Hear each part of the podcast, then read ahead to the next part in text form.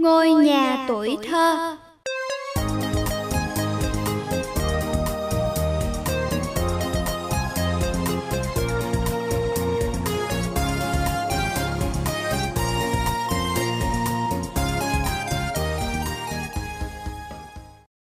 Hương Thảo mến chào các bạn đã đến với chương trình Ngôi nhà tuổi thơ hôm nay.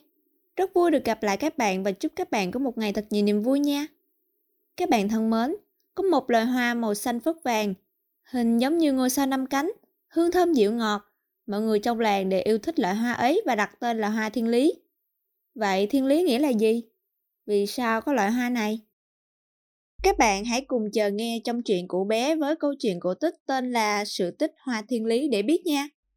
Còn bây giờ chúng mình cùng đến thăm cung điện vì sao của vua Thông Thái thôi. Tiết mục Cung điện vì sao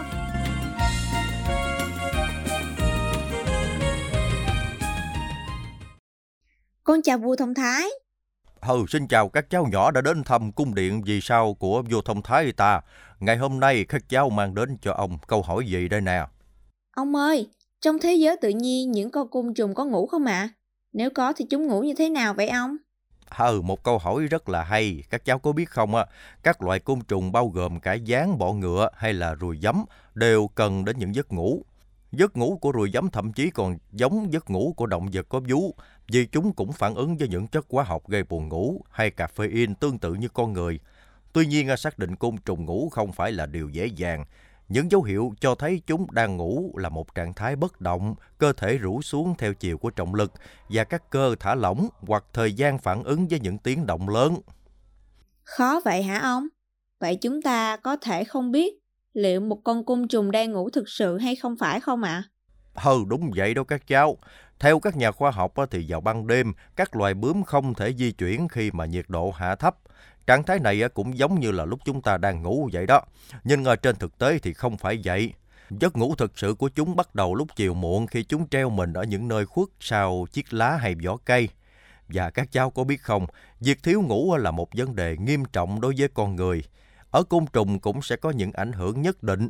Khi thiếu ngủ thì những con bướm không thể bay khắp nơi, con cái sẽ đẻ trứng nhầm trên loại cây mà ấu trùng của chúng không ăn được. Các cuộc thử nghiệm ở ruồi giấm cho thấy loài này sẽ phải ngủ bù nếu thiếu ngủ. Còn ở loài ong mật, tình trạng thiếu ngủ của chúng cũng để lại hậu quả nghiêm trọng. Loài côn trùng này truyền thông tin về nguồn thức ăn cũng như những khu vực làm tổ thích hợp cho đồng loại thông qua các cử chỉ. Sau một thời gian thì những cử chỉ của ông thiếu ngủ sẽ không còn chi tiết hoặc không còn hữu ích cho đồng loại của chúng nữa đó các cháu. Dạ con hiểu rồi ạ. À. Con cảm ơn vua thông thái. Tiết mục hát hay hay hát.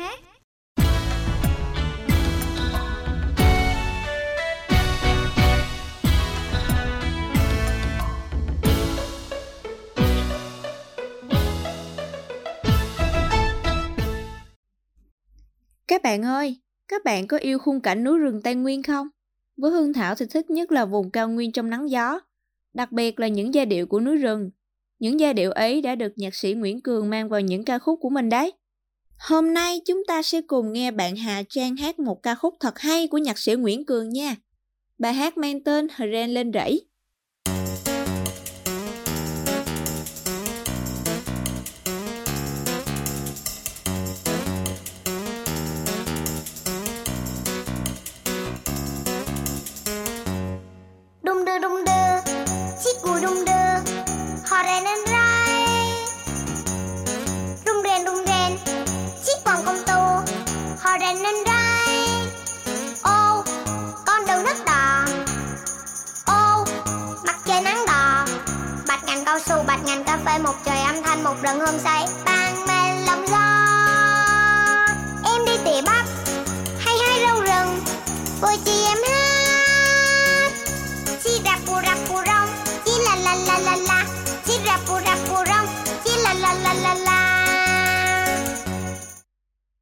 Một bài hát rất hay phải không các bạn? Bây giờ chúng ta cùng ghi lại lời bài hát nha. Đung đưa đung đưa chiếc gùi đung đưa hờ ren lên rẫy. Đung đưa đung đưa chiếc gùi đung đưa hờ ren lên rẫy. Rung ren rung ren chiếc vòng công tua hờ ren lên rẫy. Rung ren rung ren, chiếc vòng công tua, hờ ren lên rẫy. Ô con đường đất đỏ, ô mặt trời nắng đỏ. Ô con đường đất đỏ, ô mặt trời nắng đỏ. Bạc ngàn cao su, bạc ngàn cà phê.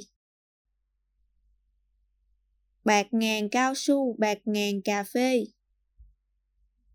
Một trời âm thanh, một rừng hương say, ban mê lộng gió. Một trời âm thanh, một rừng hương say, ban mê lộng gió. Em đi tỉa bắp hay hái rau rừng?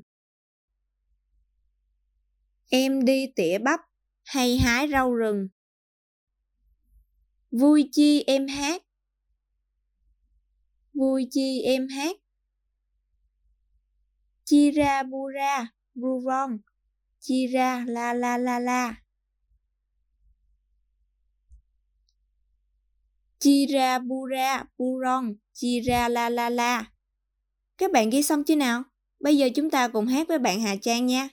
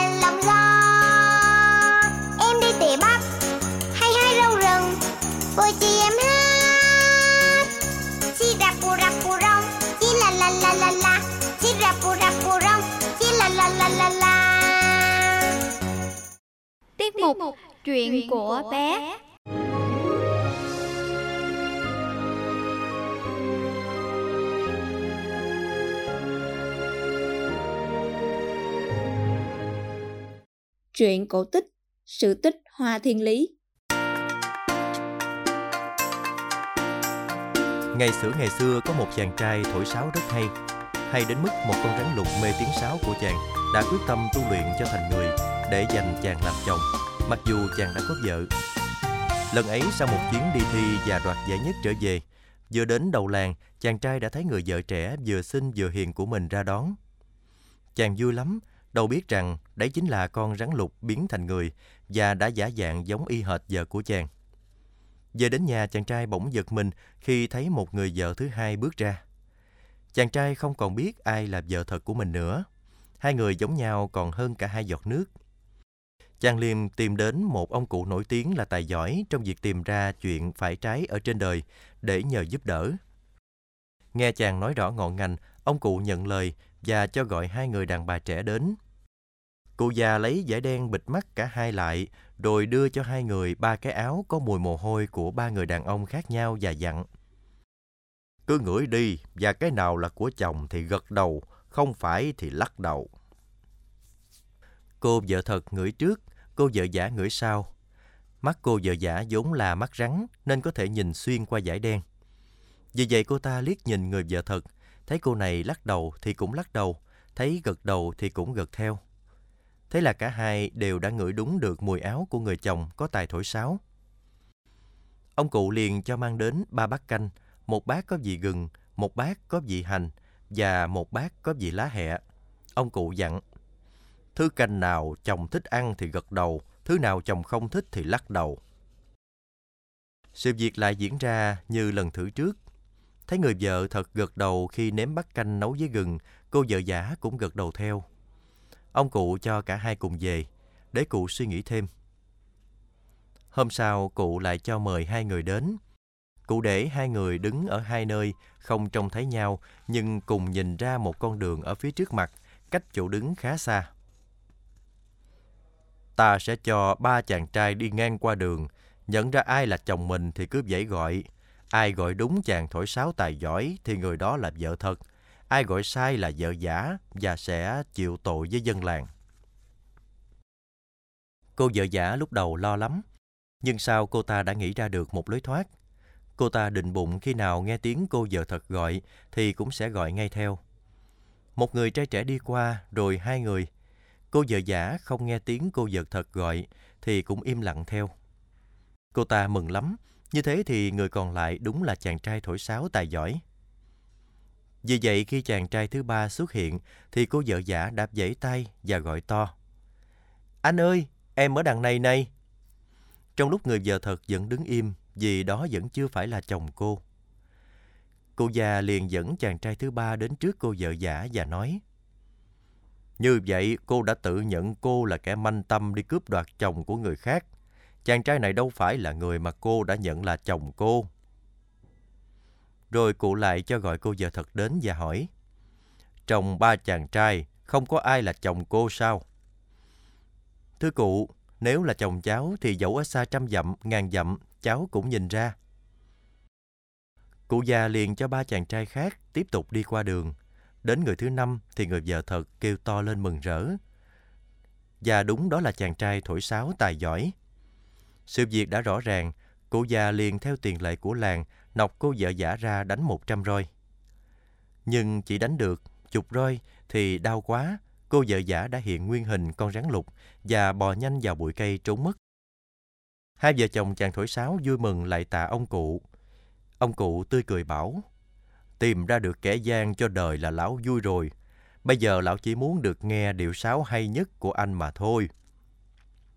Chàng trai liền rút cây sáo trúc luôn dắt ở bên mình ra thổi. Tiếng sáo của chàng nghe réo rắt như tiếng chim, của trời, của sông, của nước. Nhưng nổi lên rõ hơn cả là tiếng của con người vui mừng được sống trong lẽ phải và tình thương. Ai nghe cũng ngơ ngẩn say mê. Hai vợ chồng từ đó sống bên nhau đầm ấm vui vẻ. Một buổi chiều, người vợ đang gội đầu, người chồng đang thổi sáo, thì bỗng có con chim gì thả rơi ở bên chân người vợ, một chùm hoa màu xanh phớt vàng, có mùi thơm thoang thoảng. Đêm đến mùi hoa càng thơm hơn, người vợ liền bảo chồng đặt bông hoa bên cạnh cửa sổ để có gió. Hương hoa càng bay thơm khắp nhà. Sáng hôm sau thức dậy, cả hai vợ chồng đều lạ lùng thấy bông hoa đã kết liền vào một loại dây leo mọc ở cạnh cửa sổ. Và sau đó không phải chỉ có một chùm hoa, mà rất nhiều chùm hoa khác lại nở tiếp theo. Hoa màu xanh phớt vàng, hình giống như ông sao năm cánh, hương thơm dịu ngọt. Mọi người trong làng đều yêu thích loại hoa ấy và đặt tên là hoa thiên lý. Thiên lý nghĩa là nghìn dặm, để nhớ về câu chuyện dù nghìn dặm mà người vợ vẫn nhận ra được chồng mình.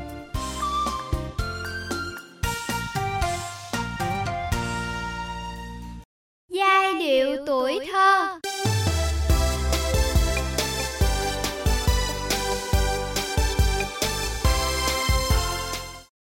Các bạn thân mến, nhạc sĩ Trương Quang Lục được biết với hơn 450 tác phẩm âm nhạc, trong đó có rất nhiều tác phẩm viết cho thiếu nhi chúng mình.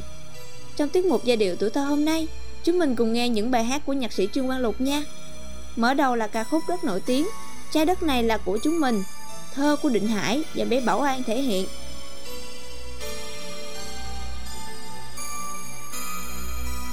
Bò cao ơi tiếng chim gù thương mai hải âu ơi, cánh chim vờn trên sông, cùng bay nào cho trái đất quay cùng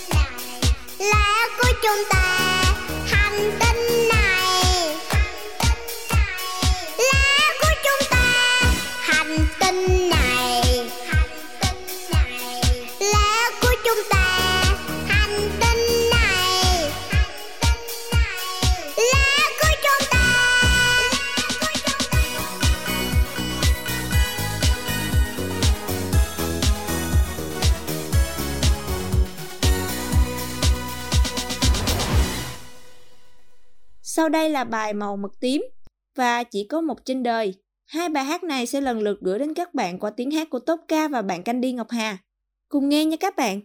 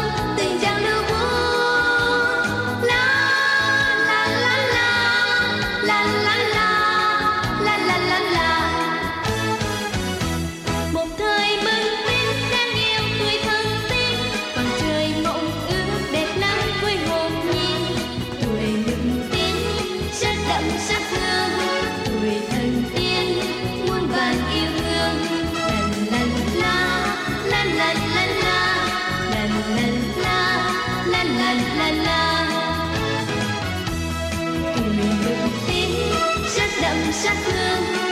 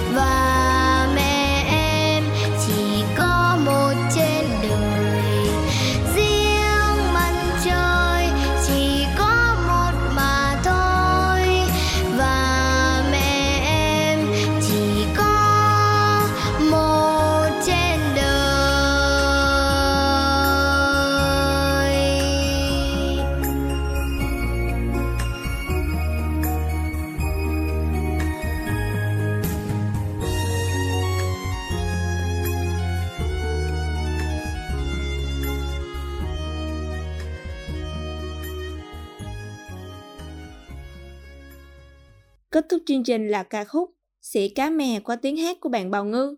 Cùng nghe nha các bạn!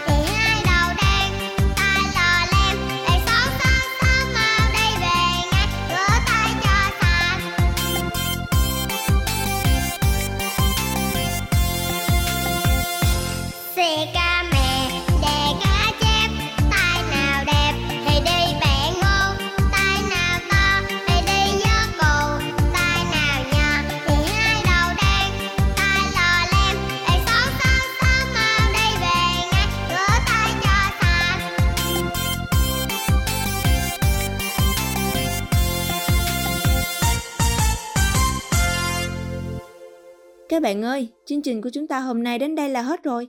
Cảm ơn các bạn đã lắng nghe nha. Hương Thảo và những người thực hiện chương trình xin mến chào tạm biệt các bạn.